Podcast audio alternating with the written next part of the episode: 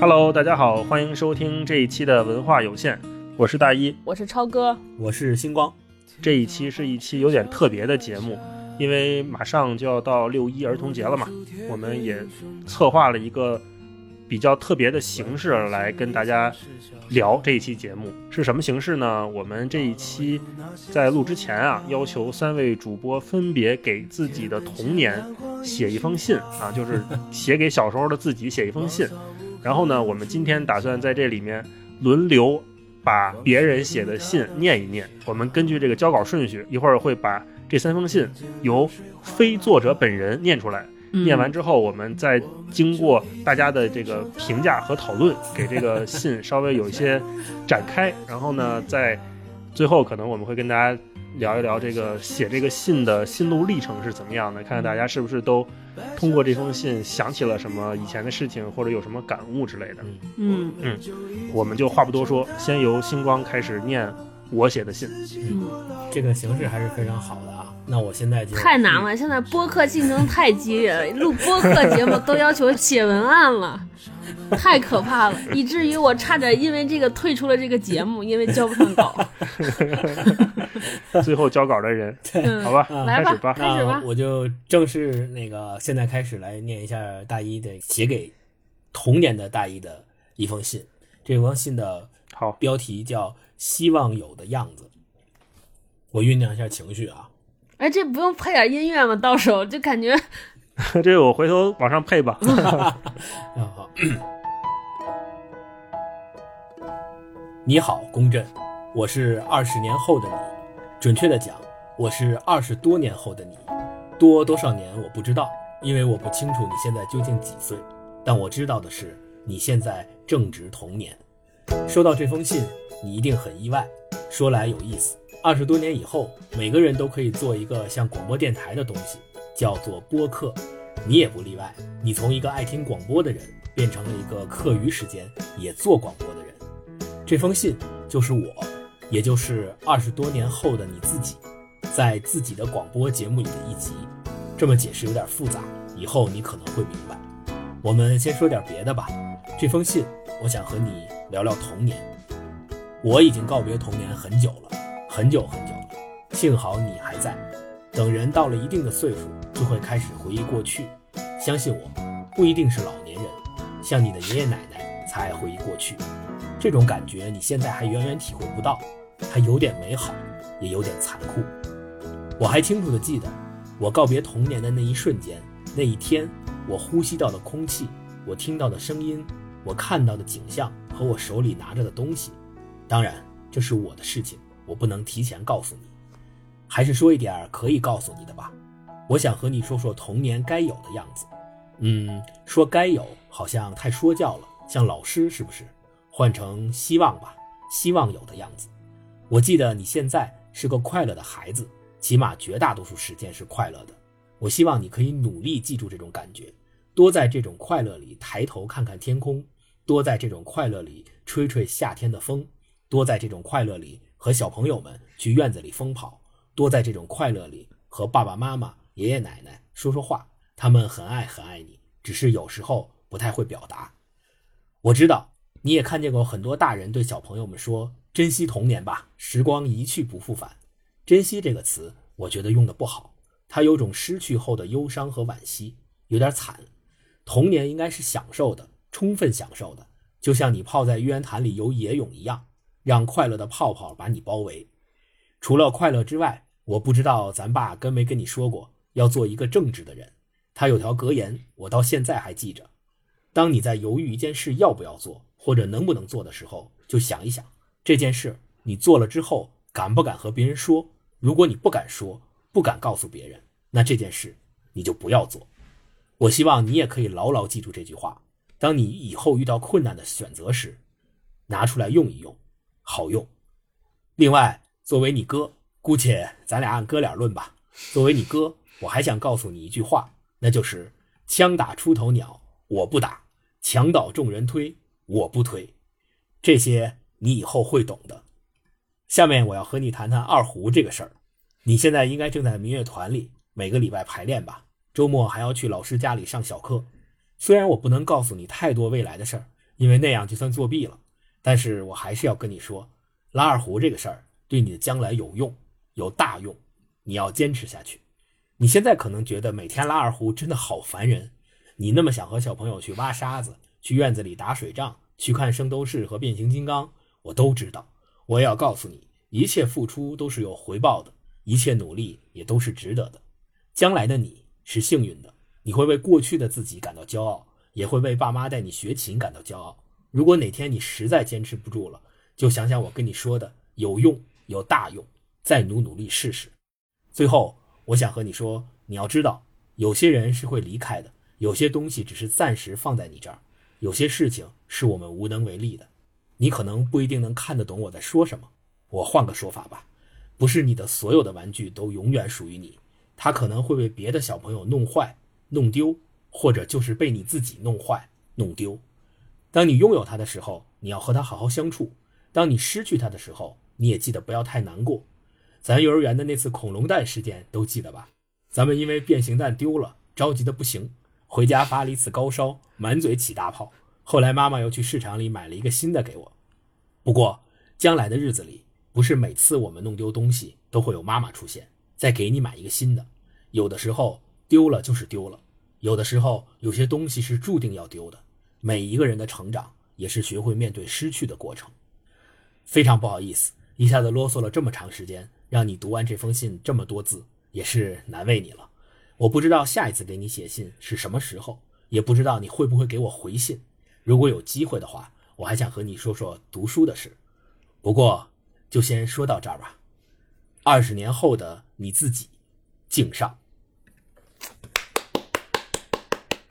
哎呀，现在只能好，只有我能鼓掌，就是因为一个是写的，一个是读的，为你们两位鼓掌哎，呀，嗯，太棒了。写的好，写的好。我听星光念这个，写信，真的感觉还挺不一样的。写的好嗯写的好写的好，写写得好。哎呀，不行了，我现在特别想采访一下大一。嗯，我其实看这个信特别感动，就是有一句特别感动，到那儿的时候就陷入了深深的感动。他说：“我还清楚的记得我告别童年的那一瞬间，那一天，我呼吸到的空气，我听到的声音，我看到的景象，我手里拿着的东西。所以我就特别想采访你，那天到底发生了什么？你告别童年是哪一天？对，应该有一个关键性的节点，应该是。嗯这个我写到这儿的时候，我从写信的角度，我其实是想留一个悬念的。那当时我其实拿的东西特别的平常，就是一个我要去配眼镜的一张发票。那个是我第一次因为近视要戴眼镜儿，家里就在公主坟那个同仁眼镜店配了一副眼镜，当时大概三百多块钱。我要拿着这个发票去眼镜店取眼镜儿，嗯，那是几然后岁？对不起，因为这个发票插问一下。初一吧，刚上初中，那个发票我记得我捏的特别紧，我生怕它丢了，因为我觉得那三百块钱好贵。我第一次意识到钱对于家里来说是一个什么东西，我好像也在那一瞬间突然明白爸妈挣钱有多不容易。即使那张发票在我裤兜里，我也把它捏得特别紧，拿得特别紧，我生怕它丢了，我特别怕我丢了这三百块钱。嗯，嗯在那一瞬间，我突然觉得好像生活也没有那么美好了，好像就是我突然开始，好像应该去承担一些作为一个家庭成员应该承担的东西，而不是一味的接受他们的付出。嗯，嗯，感受感受到了了那个这个事儿我之后，我好像觉得我童年就长大了结束了，是吗？我觉得我的童年就结束了，我开始意识到生活的残酷了。哦，是这样，嗯哎哎，那你反复提及你拉二胡这个事儿，所以我特别想问一下，就是你说的拉二胡有用有大用，你觉得最到底有什么大用？因为这件事情其实陪伴了我二十多年嗯，拉二胡这个事儿。嗯准确的讲，我是从我有记忆的那会儿开始，我就会拉二胡，因为我实在是学的太早了。呃，小学升初中是因为那个艺术特长生考的是重点，嗯然后初中升高中也是因为艺术特长生升的本校的重点，嗯然后高中生考大学也是艺术特长生考的有艺术团的学校，呃，当时都会降分录取嘛，嗯就是别人可能要考过一本线五六十分、六七十分，我可能考过一本线，这个学校就能要我。大概简单讲是这么个回事儿。本科毕业又是因为在艺术团里表现还不错，就保送了研究生，就是艺术特长生保研。二胡这件事情对我来说一直是在我学业上面是给我铺路的一件事情。嗯然后包括也是因为上大学的时候学习比较差，经常挂科。那为什么还能保研呢？就是因为我们那个艺术特长生当时有一个政策，就是你只要艺术特长生考过五十分儿，就能给你算及格。哇，百分之七八十的挂科都是得益于这个政策才勉强及格的，嗯但是也还挂了不少。所以就是这件事情还挺有用的。其实我在刚才读大一老师写的这封信之前，我是没有看过大一老师这封信的。就是我刚才读的那一遍是我第一次看，然后因为那读的好顺啊！对，因为我觉得为了保持神秘，不也不就是因为我想就是说我我既然读他这封信，那呃我想就是我第一次看他这封信之后的感觉应该是最直接的，也应该是最鲜活的。就我想把这种感觉表谢谢表现出来。对对对，我自己的一个特别印象特别深刻的一件事，就是说 大一老师说的几句名言般的金句，就就是枪打出头鸟我不打，枪到众人推我不推。哈，然后这个还有就是嗯那个大一老师的呃父亲跟他讲的那句话，就是说你怎么样去判断一件事儿，你应不应该做。对我觉得那个是嗯特别特别重要的。对，而且我也非常赞同这样的价值观。嗯，嗯嗯哎，枪打出头鸟那句其实不是我原创的，我得坦白，那是我看王鼎钧回忆录里面，就是他父母给他的嘱咐。啊，对，对当时我看到这两句话，我还挺震撼的。他是在解放前生人嘛，经历了抗战、内战，然后后来又是国共内战什么这些事情。他家也是一个知识分子家庭，嗯在他离开家的时候，他那会儿可能是青春期吧，嗯、要去当兵。他爸妈给他嘱咐了两段话，我觉得写的非常好，也是个智慧。嗯嗯，哎嗯，那你为什么会这么写这个文章呢？这么铺排呢？我说一下解题思路。解题思路，对解，题思路就是我在写之前，我想对于我来讲，童年最重要的是什么？嗯第一个想到的是开心，第二个想到的是做一个正直的人，然后第三个想到的就是二胡这件事情对我人生蛮重要的。后来我想了想，还应该写一个稍微有一点，不是说负面，但是不应该这么积极的事情，就是我应该写一个让让大家知道怎么面对失去的过程，让我知道怎么面对失去的过程。嗯，啊、这个事情不至于太惨，但也？我觉得这个道理可能越早明白越好。哦，他并不是说我要告诉你人生早晚都会失去，这些人最终都曲终人散，不是这样，嗯而是我想说你在拥有他的时候，你就好好珍惜他；当他离开你的时候，你也不要太过伤心。就有些事情是注定会结束的，嗯，有些玩具是注定会丢的，好吧？我们继续往前推荐，好。哦，对，该该我读星光老师了。哦，对，你还品呢。超哥来读星光的信，下面请大家欣赏欣赏女生诗朗诵《给童年的我 》，朗诵者张大超，超哥，写作者星光。好，请大家欢迎，给自己鼓掌。给童年的我，你好，星光，很高兴能够写这封信给你。你现在几岁啦？我今年三十二岁了，应该起码比你大二十岁吧。如果你真的能收到这封信，不要害怕，我不是什么怪叔叔，我就是你，二十多年后的你。突然收到这么一封信，是不是有点不知所措？但以我对你的了解，你肯定会认认真真读完它，也许还会有一些兴奋和惊喜。毕竟不是谁都能有机会和未来的自己取得联系，是不是更觉得自己像天选之子了？就像你看过的那些世界名著里的主人公，然后是不是很想知道未来的二十多年里到底会发生些什么？你又会成为什么样的人，过着怎么样的生活？别急，等你读完这封信，自然就有答案了。我刚才自我介绍时，本来想说我是世界上最了解你的那个人，但话到嘴边又收回去了，只因现在的我对自己的了解还都不足万一，更何况对你，更谈不上什么了解。从这个层面讲，咱俩是最熟悉的陌生人。记住这个词。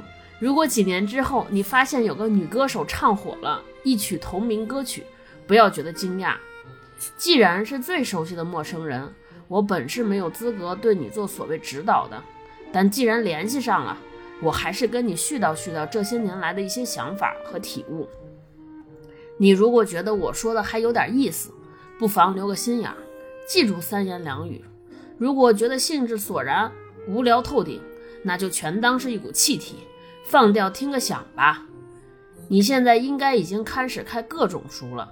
如果喜欢读书的感觉，能体会到快乐，就继续保持下去吧。如果有人问你，你读这么多书干啥呢？不要傻乎乎的说为中华崛起而读书，这话听起来爽快，但没用，因为中华崛不崛起和你读不读书之间没有任何关系。问你的人还会觉得你挺装的，那该怎么回答呢？什么也不要说，继续读你的书。借着这封信，也正是对你表达我的感谢，谢谢你在这么多可选择的爱好中首选了读书。我猜你在学校的学习成绩应该一直都很不错，不管你是否有意识的为此努力过，但不要高兴得太早，你还要做很久的学生，未来的时间里。一定会有低谷，也会出现你不喜欢的学科、不喜欢的老师，出现不及格，出现挂科，出现补考，出现多次请家长。这些在现在的你看来心惊肉跳，如同世界末日的事，怎么办？深呼吸，再深呼吸，直到头脑清澈，想明白下一步，然后再深呼吸去做。随着很快长大。你会慢慢认识身边的这个世界，它和你读过的那些书里的描写一样，但又都不一样。你会发现，同样一个人，也许只过了几分钟就判若两人。你会看到，这世界有几十亿人，就有几十亿种偏好、性格和活法，他们之间还常常为此而吵闹，似乎一定要让所有人都认同自己的那一套才行。而你也会困惑。不知道真相是什么，原因是什么，到底该相信什么？说句实在的话，我现在也没有确凿答案，也还在慢慢寻找。如果说有什么阶段性结论可以跟你分享，那就是接受并投身于世界的多样性，多听、多看、多想。不懂啥意思没关系，你会自己找到解释。再说说你的一些坏习惯吧，跟平常生活有关的不赘述了。妈妈会一直不厌其烦地嘱咐你的，听不听你自己判断。我想专门说说性格上的。深思熟虑这个词，你应该知道是什么意思吧？形容人做事谨慎、考虑周全，看起来是个好词儿，但你总是会把这个词变成优柔寡断，这就不太合适了。凡事洒脱一点，少一些纠结和犹豫，会让你更快乐。其实还有好多体悟可以化作人生金句，逐条写下来给你看。但如果那样，就偏离了我给你写这封信的初衷。人生是由很多选择构成的，有选择就意味着可能性。年龄越小，可能性才越多。这么看起来，现在给你写信的我，也许只是很多个平行宇宙中的一个。其他那些，要么还没联系上你。要么压根儿没想过要有什么联系，用已经确定的那个之一反手去教导还未确定的可能性，太傻了。所以，无论你是否对我这封信满意，就写到这儿吧。以我三十二年的经验看，人生很复杂，但也很有趣。尤其是当你学会了按照自己的意愿去生活的时候，会更大的满足。我还年轻。还会继续在复杂中寻找满足，希望你也是。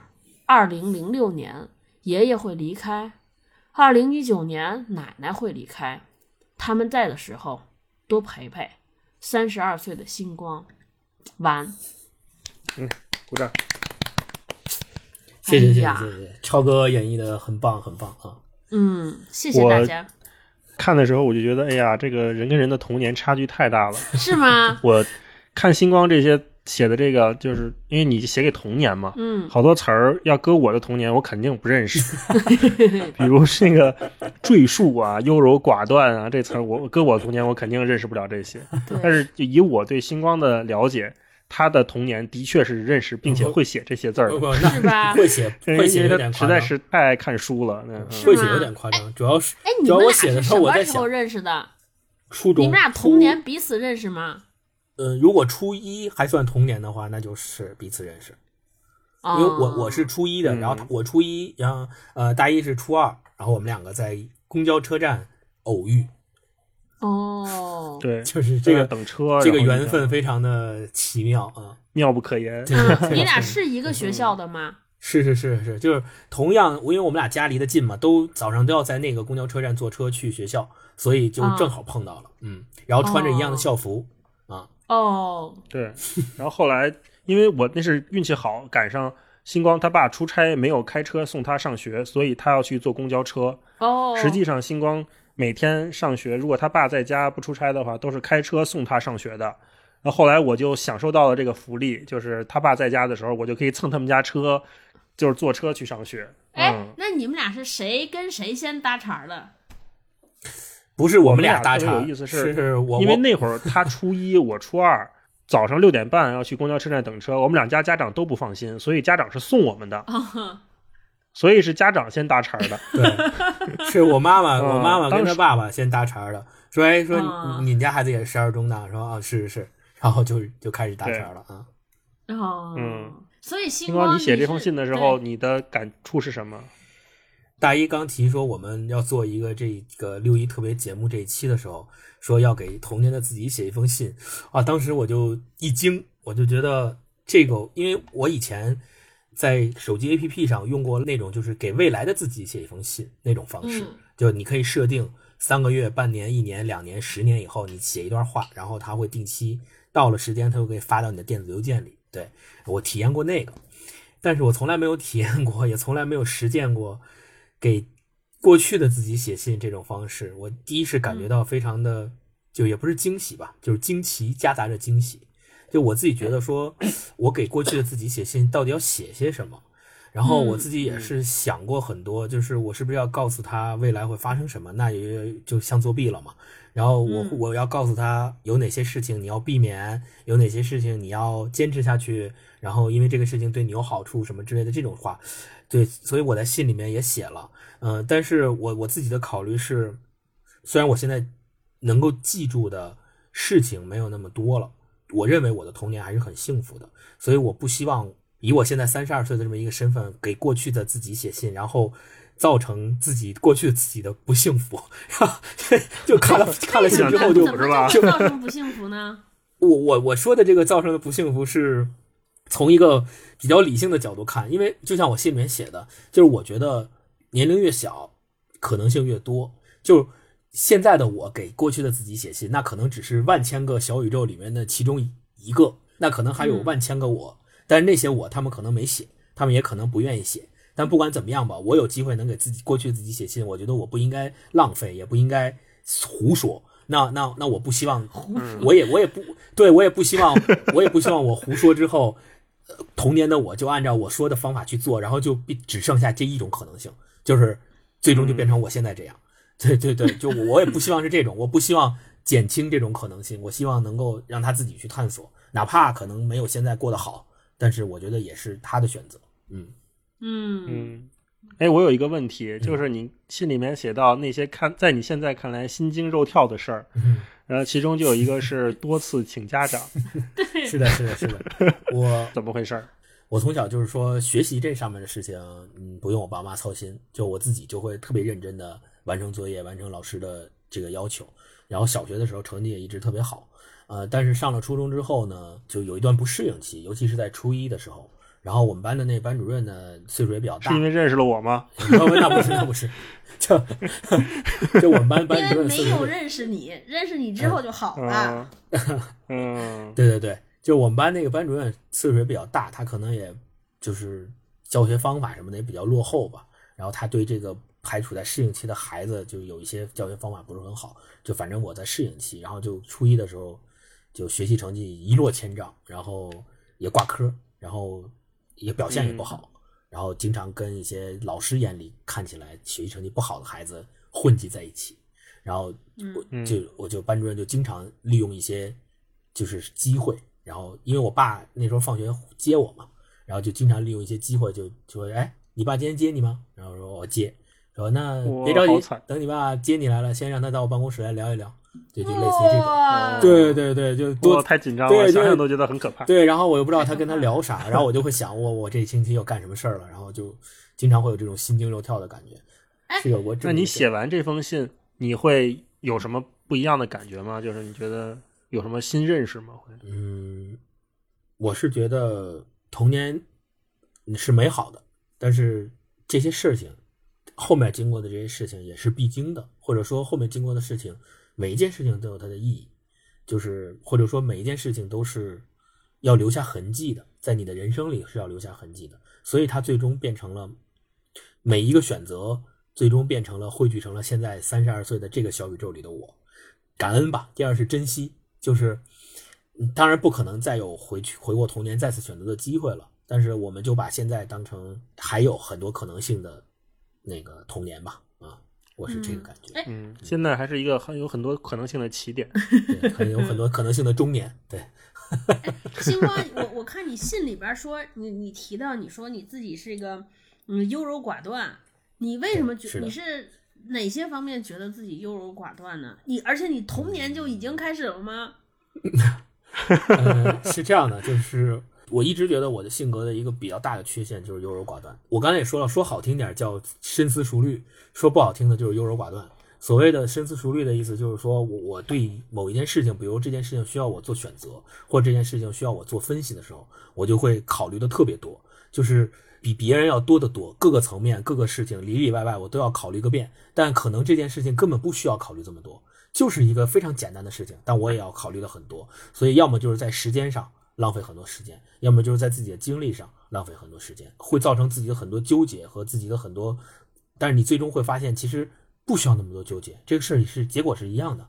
然后你就会觉得，哎，那我当时为什么要这么优柔寡断呢？没有必要吗？所以我给自己的忠告就是洒脱一点，少一些纠结，你会过得更快乐。嗯，哎，嗯我问你们俩共同一个问题，那你说，最后一个问题，我看你们俩就是都就没商量，但是你们都选择了说不像年轻时候的自己、童年的自己剧透未来。啊，对，嗯是的，对，为什么呢？因为我其实是想剧透来着，后来因为看你们俩没写，我以为规则是这样，我就没有。但我其实特别想，没有哦，没有就比如说你应该几年哪年哪年买一个房，哪年哪年买一个车，哦我当时有点想这么写来着。有点像《夏洛特烦恼》哦是吧？九七年让你妈回家多买几套房。对，大一先说，大一先说为什么没有预测哦未来？还是觉得剧透了就没劲了，因为我本身也挺害怕这种算命啊、什么星象啊这些东西的。就如果说算的好，那还行；万一算的不好，我觉得我会陷入那种心理暗示，然后就不能自拔。嗯所以，我一直都是一个比较嗯害怕这方面信息告诉我的人，就你不要告诉我，不要告诉我。嗯，啊，好坏，呃，好的行，那坏的千万不要说。但是你不说，我又想啊，是不是坏的？准呗？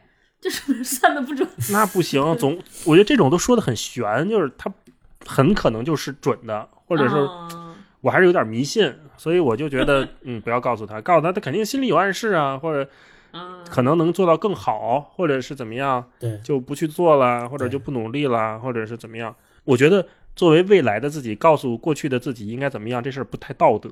嗯，会发生什么，嗯对吧？不符合对，不符合数学原理影响数学原理太大了。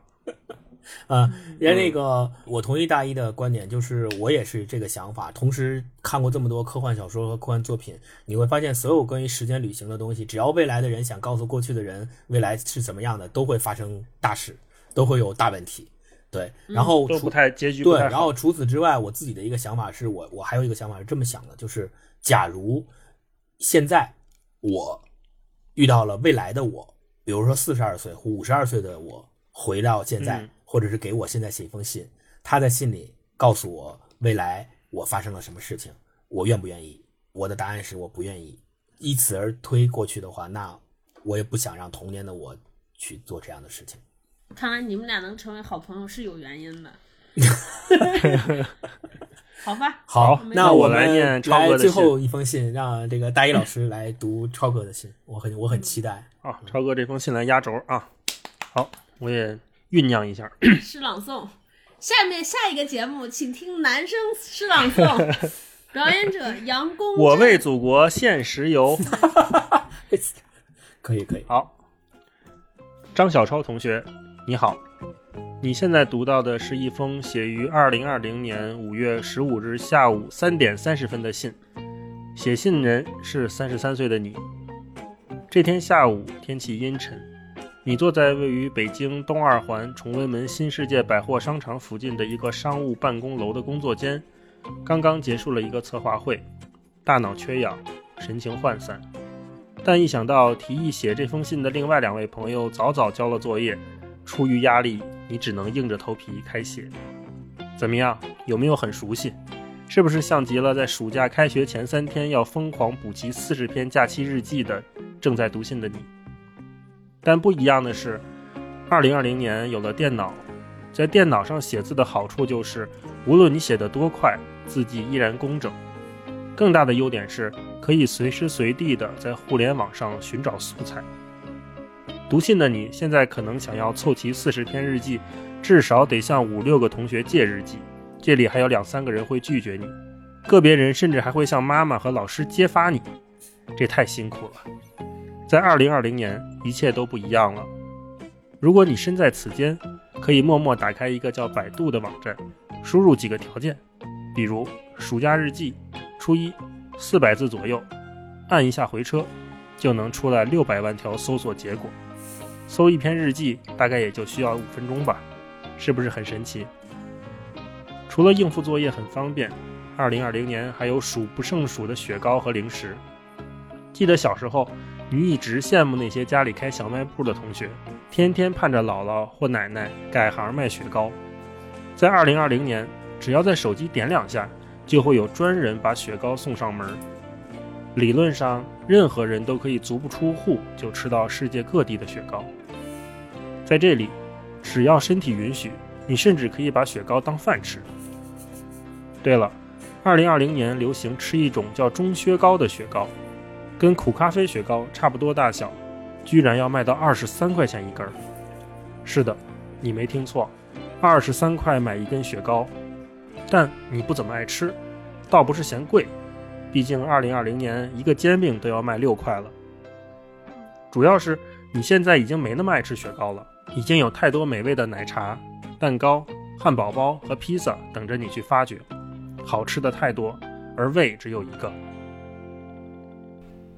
除了好吃的，二零二零年的电视也特别好看，现在已经不用再指着 CCTV 一。每晚八点一刻的黄金剧场追剧了，有一种视频网站，还有个叫机顶盒的东西，有了它们，就如同你在家里开了一间音像店，你可以二十四小时躺在床上看片儿，还不用另买 DVD 机，也不用担心看太多遍磨坏碟片。假期里一周才能追完的《还珠格格》，现在你刷一个通宵就能看完。要是你愿意花二百四办张会员卡。每集之间都不插播广告，美剧、英剧、日剧、韩剧，只要你不怕累，只要能睁眼，就可以一直看电视，一直看。说了这么多，你可能也发现了，三十三岁的你和现在读着信的你，除了年龄，好像没有其他特别大的差别。不到最后一刻不写作业，爱休闲胜过学习，爱舒服胜过努力。距离老师口中的好学生和妈妈要求的不用扬鞭自奋蹄相差甚远，但走到二零二零年的这一路上，我逐渐认识到，妈妈和老师的许多话也不是唯一的答案。每个人对人生的理解都限于他的眼界和认知，老师和妈妈现在对你的要求都源于他们不丰富的人生经历，也请不要责怪他们，毕竟那时的他们也只有三十三岁。坚持做你认为对的事情，独立思考，有自己的想法和主见。这件事儿，即便在什么都有的二零二零年，也是一个非常稀缺的品质。很高兴你很小的时候就拥有了它。可能你还希望我给你透露关于未来的更多事儿，比如会经历哪些事儿，会遇见什么人，该留意什么，要避开什么。但很抱歉，这些我都不能告诉你，因为。正是你未来的这些经历，才让你成为了二零二零年的我。当然，身处二零二零年的我，脑中也经常闪现：如果当初，也许现在的假设；如果当时在英语上多花点时间；如果大学的时候再多选几门课，多读一些书，多看一些电影，多去一些地方旅行，多谈几次恋爱。可人生就是这样一条不可逆的路，无法假设，不能重来。我们只能拼命在有限的时长内不断拓展人生的宽度。这些懊悔、挣扎，还有惊喜、意外、欢乐、悲伤、希望和失望，都是人生路上的风景。慢慢的走，欣赏吧。如果非要让我给你透露点什么的话，和你未来的老公相比，你现在暗恋的男生真的是太难看了。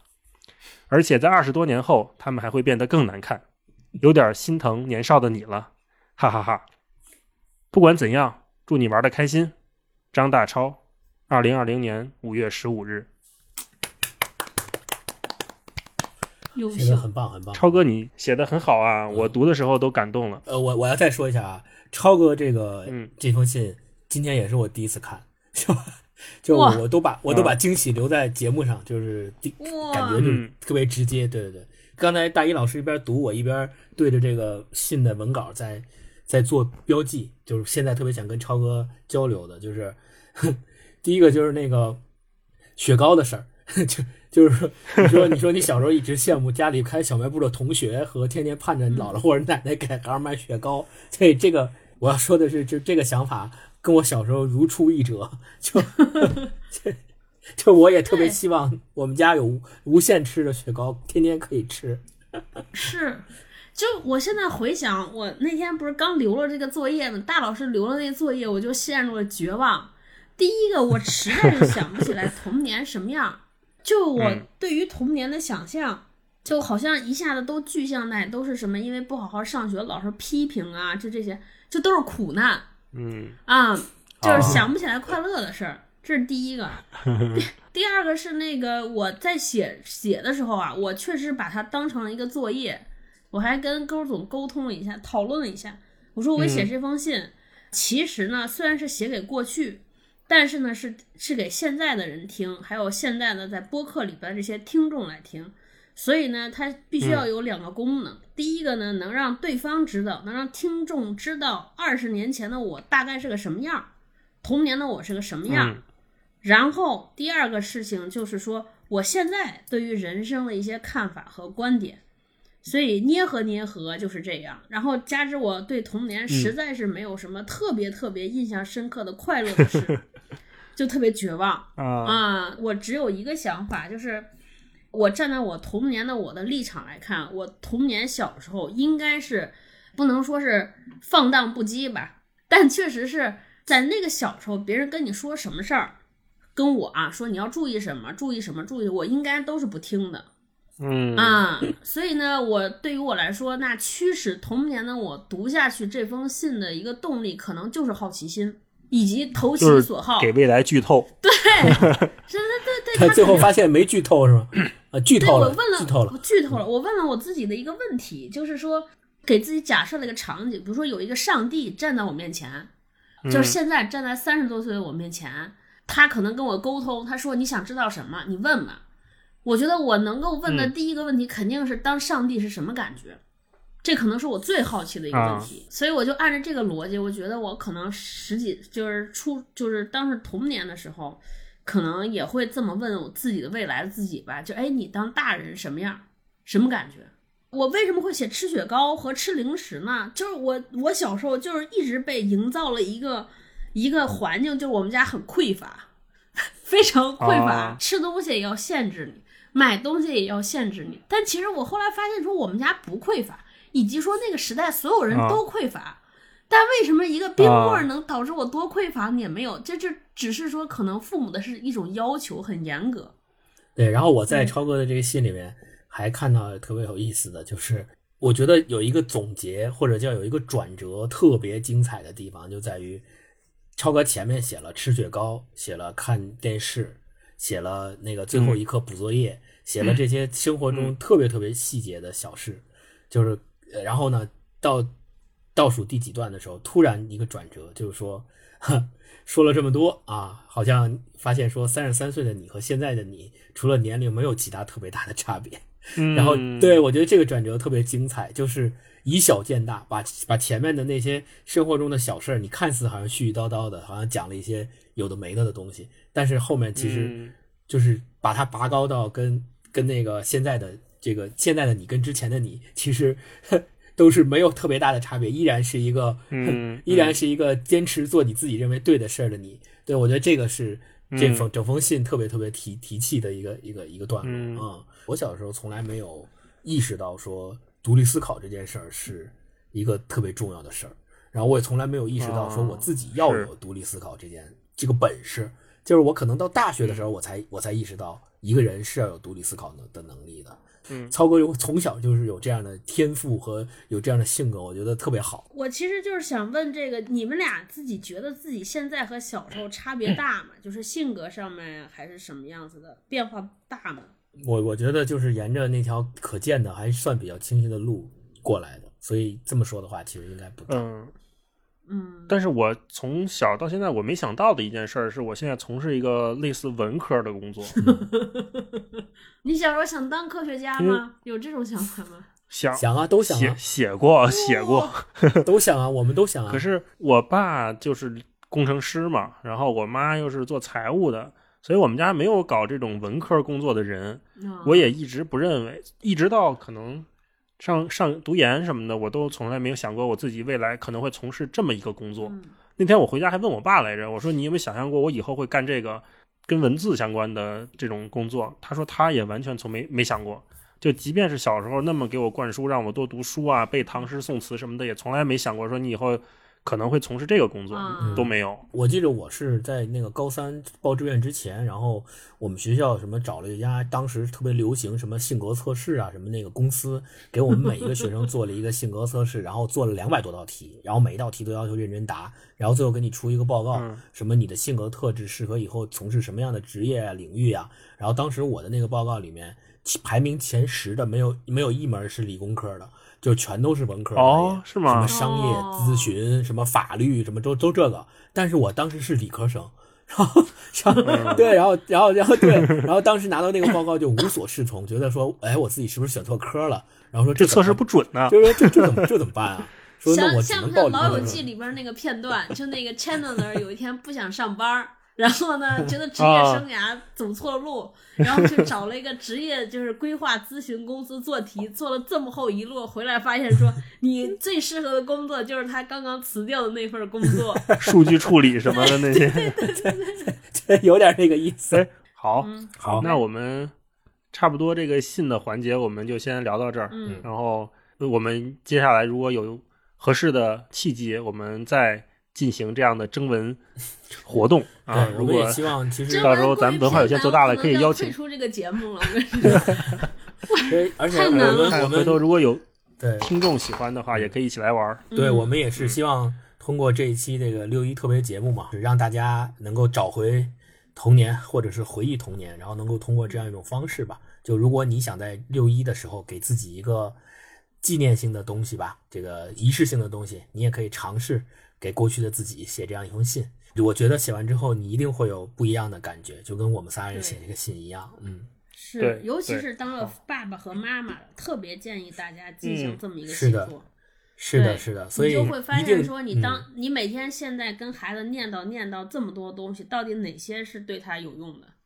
所以我们也是希望，如果你响应了这个六一特别节目的这个号召，也写一封给自己过去童年的自己的信，能够艾特在微博上艾特文化有限 FM，我们会把你的这个给童年的信转发出来啊，然后跟大家一起来看你的信。那我们那我们接下来把最近的听众留言我们回复回复。就是疫情嘛，然后我们也停了大概将近两个月的时间没有更新，然后但是呢，在没有更新的这个呃期间，大家还都是非常关注我们的情况，并且随时随地的会有观众，就，会有听众来。催更，或者是问说，呃对你们什么时候更新啊？我等的好着急啊！就是就是这种，然后我们自己也是感觉到了压力，同时也感觉到了动力。然后，所以我们在嗯这个紧接着就是疫情差不多呃快好转的时候，我们就赶紧通过线上这种方式来继续更新。那我们今天呢，就呃念一些我们觉得嗯特别有意思的这个听众的留言。首先我要说的是，我们有一个特别特别忠实并且特别愿意给我们留言的听众，就是野野鬼鬼老师。对，野鬼老师，他每一期几乎。在喜马拉雅上下面的留言里面，每一期后面都会留好多条这个评论和留言，就非常的忠实，非常的好啊！就感谢野鬼老师，能是我妈我们就。就我们一直不知道现实生活中的野鬼老师到底是不是跟我们三个里面的某一个人认识，就我们一直不知道这个事儿。但是我们真的非常感谢你啊！然后今天就不非常感谢。一对，今天就不一一挑出来念你的留言了，也希望你能够继续关注、支持、帮助我们这个节目啊。呃，比如说说夸咱们的，咱就别说了，就问啊问有些人，比如说有一些问题啊，然后有一些他对我们节目内容的一些，就他更深次的延展啊什么的，就夸太这样尴尬了。夸我们的，我们就念一下，然后略过，不做评价，好不好？好的，好的，我还是想听一下那我那我先来，我先来念念第一条啊。第一条留言来自董小姐幺二八，是二月二十二号留言的啊。这个应该是呃刚刚疫情刚开始啊。他说：“哈哈，今天是嗯二零二零年二月二十二日，已经不知道是在家禁闭的第几个日子了。家属上班啦，我在家里一边做家务一边听文化有限，太阳晒在身上暖乎乎的，好像一切的阴霾都没有来过。听着你们仨的声音，好想和你们说一句嗨，我们又见面了啊！谢谢谢谢。嗨，呃，嗯我们也是很期待每每嗨我们又见面了每期都跟你见面，嗯。然后呆老师，下一个那个嗯留言，好，下一条留言是留给我们审美自由那一期的一个朋友，叫哦故事大王盘子盘啊，他说就很好玩啊，为什么没更新了呀？啊，好喜欢你们三个啊，经常在外面听着都能笑出来。那估计是听到了超哥的段落吧，我想，就像和朋友们聊天一样，又接地气，又长知识，又好玩，哈哈。主要是每次都说反正是 每次都说我，反正我们节目也没人听，不不不，真的有人听的，非常喜欢，希望更新，期待期待啊！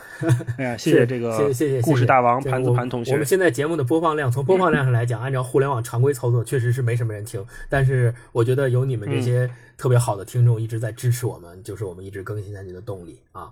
然后下一个就是有好多对我要说的一个就是有好多呃听众他听到我们每一期的这个片头曲和片尾曲，我们的 BGM。特别感兴趣，就觉得我们选的 BGM 和片头曲、片尾曲特别好听，然后经常会有人问说，呃，开头啊、结尾啊是什么歌啊，好听啊，想知道是什么歌。然后我在这儿呢也呃提醒大家一下，就是每一期我们会在我们的 show notes 里面把片头曲和片尾曲的名字和演唱者都写得很清楚，一般都会出现在 show notes 的最后。所以，如果大家再有这样的需求和想知道是什么样的歌，可以通过去我们的 show notes 里面去看。然后我还要再提一句，就是每一期的这个歌的选择都是大一老师选的，对，所以呃，大家觉得这个歌很好，就是夸我们大一老师非常有品位哈。嗯，谢谢不好听就谢谢批评他，喜欢。批 对，不好听就是歌儿写的不好。对，写歌写的不好。好，然后超哥，超哥来继续看下一条。在哪儿看的？请问我到现在也没找着。幺三九叉叉叉叉五零八三的朋友在自驾啊旅行故事会里边给我们回复说，一听就喜欢上的节目，喜欢这种轻松一起愉快玩耍的感觉，就太棒了。这就说明你是一个有品位的人。嗯，大大一老师念一下在上面那条的，因为刚才漏了两条。有一个幺三九尾号是六九六八的朋友给我们在书店日记那一期留言说：“快点更新吧，一天打开好几遍，我都焦虑了。这如果你是焦虑啊。”听了书店日记的话，我们后边还有好多期呢，嗯不知道你听了没有啊？我我我理我理我理解这个听众应该是在疫情期间，因为咱没更新，所以他只能听之前更新的几集来回来去听的意欢思。哦，对，所以就焦虑了。我们也是疫情期间没有更新就一直焦虑。对，然后下一个是荣华六儿，这个听众留了一个特别简短的，在影视业，就是我们上一期那期节目里面说到的，就是好正经的电台。对，我不太清楚。当时我本来想那个用文化有限的那个给这个听众回，我说其实我们也有不正经的段落，是吧？但是我觉得这样回不太合适，所以就在这期节目里面跟你说，就是我们去确实影视业这期，可能我们当时请的是那个马老师嘛，马老师来，然后马老师一说话就是给人感觉特别特别严肃，然后特别特别特别权威对，特别权威，所以你听着感觉可能觉得特别正经。对，其实我们因为我没有没有你想的那么正经。因为我们注重嗯单位输出的知识密度、能量密度 希望能给每一个听众赋能。带来新，的认知。嗯，超哥超哥说再下一个，哦，在这个纪录片要不要向下兼容的是有一个叫卡不会念 K A R L H 完了英语没学好是没学好。我觉得问题是导演在获得成功之后，往往陷入偏执、固执的认为自己的成功是因为纪录片，而非美食本身。我看寻味顺德就是想照着导演安排的路线去吃一遍，至于背后的意义，也得等我吃完再去品味。你跟我说的再好，我也理解不了。星光老师说的好，我压根儿不在乎天津人什么性格，我只在乎煎饼果子好不好吃。嗯，对特别有道理这期就是对我就觉得就是我们的听众，呃，就经常我们在节目后面会看到听众对我们节目的具体的内容会有自己的感悟的这种留言。嗯就我觉得这种留言对我们做节目也是一种特别好的启发。就是我们通过嗯听众的这种反馈，我们就知道我们的节目里面有哪些观点是可能还不完善，或者有哪些观点我们自己还没有想到的，我们就会嗯就会有这种互相学习的这种感觉，我觉得特别好。对，特别幸福。然后那个，对你比如说再下一条留言，那个再下一条留言也是也是也是，对对对，也是这个。那个大一老师说一下这条哦，花思明同学也是在影视寒冬这一期给我们留言啊留的好长啊，对，是优酷那套剧本 AI 评估系统，据说是赵八海马轻帆的产品。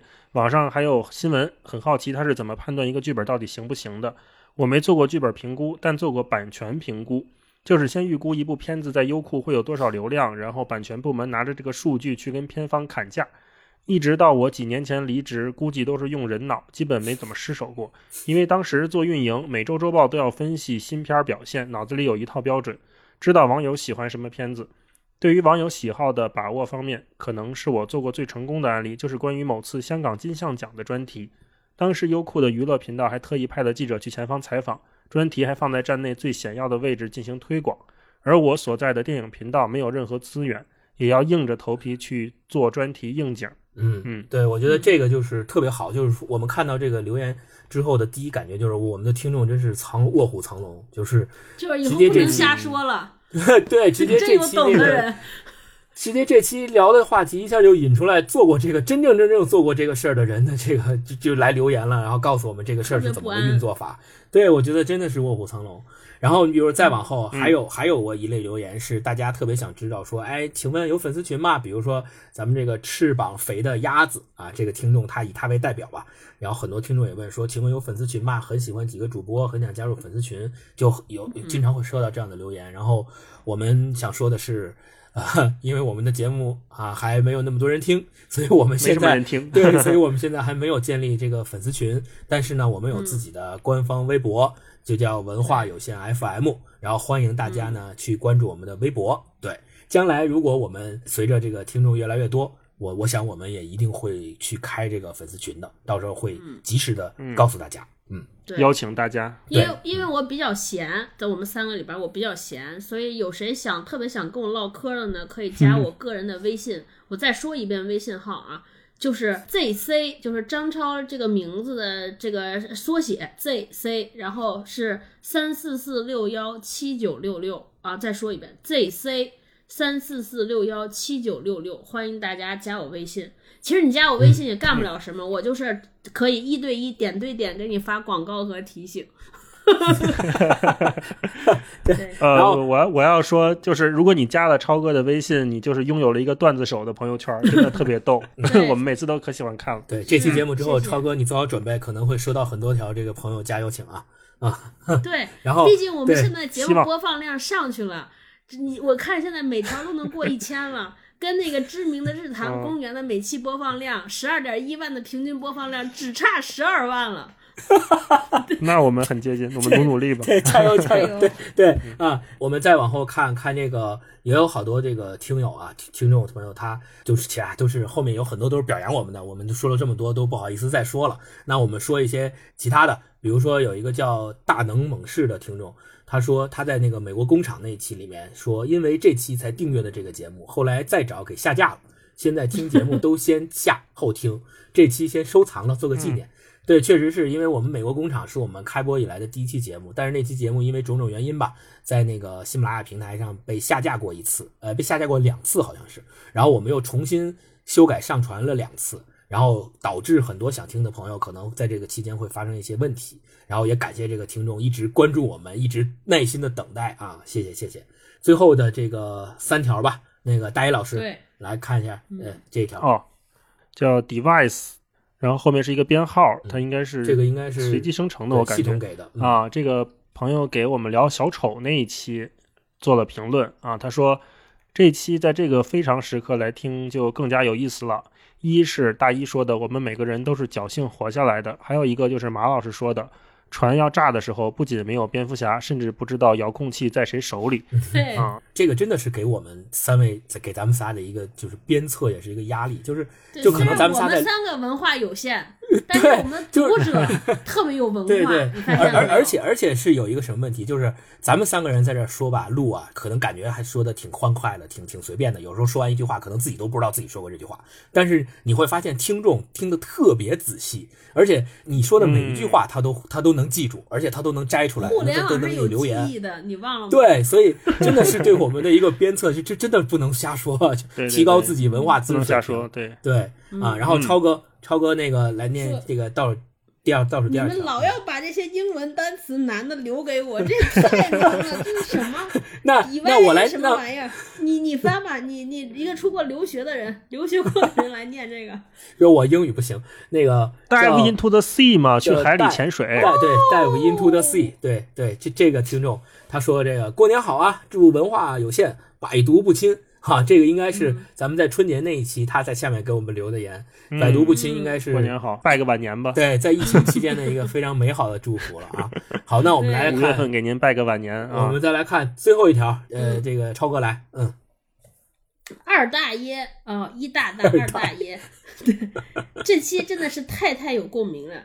没花过且不知去向的压岁钱，穿新衣出去的期待与嘚瑟，春晚的语言类节目，一次吃好多根苦咖啡，哈哈，太多了。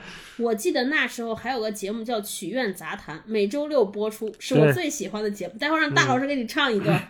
最害怕的是泡在着，尤其是二踢脚，所以只敢玩摔炮，以及在放过的炮竹中找到零星还有绳的，把炮竹碾开，倒出里边的粉末，再把绳子埋在里边，享受一场小型烟花。这是不是高总给留哎的言 真会玩儿，过得太细太会玩了，这个太会玩了。我其实想读一条，有一个叫呃，也是风味人间这条底下有一个叫大好时光年的朋友留言说，最近某位艺人被官媒频繁点名批评，但他后续的出格操作仍然不断。有人说这是资本在试探整个社会的包容力，这位艺人就是他们在试探的探弃子。探出了民众的底线之后，资本将会在安全区域内疯狂收割，造星工业将会形成一个闭环，文化垄断将会充斥中国文化圈。对此，你们有何看法？我就是特别想知道，最近某位民间某位艺人到底是谁？我还想问你呢，我也不知道是谁呀。对，，那星光你不知道是谁，你都给人家回啊，说应该没有民众底线这个概念，我以为 你知道呢。不知道。瞎回这给人。我希望这个大好时光年，求求你能不能加我微信跟我说，太憋了，私聊一下 OK OK，那好，那我们这个呃这个听众留言的这个精选环节就先到这儿，然后也感谢大家一直以来对我们的关注，然后也希望大家能够在微博上以及在节目的下方给我们这个对吧一键三连转评赞啊，好，然后对，然后这个刚才借着刚才那曲苑杂谈那个，我觉得大这一期大爷老师的这片尾曲有了 是吧？嗯，好的，好的。我的脑海中已经想起了这个音乐。好，那就大家六一快乐。这期就先到这儿。好，好，拜拜。好好好，拜拜拜拜。嗯，继续来。六一快乐，拜拜。说唱艺术，东西南北中，敬请看，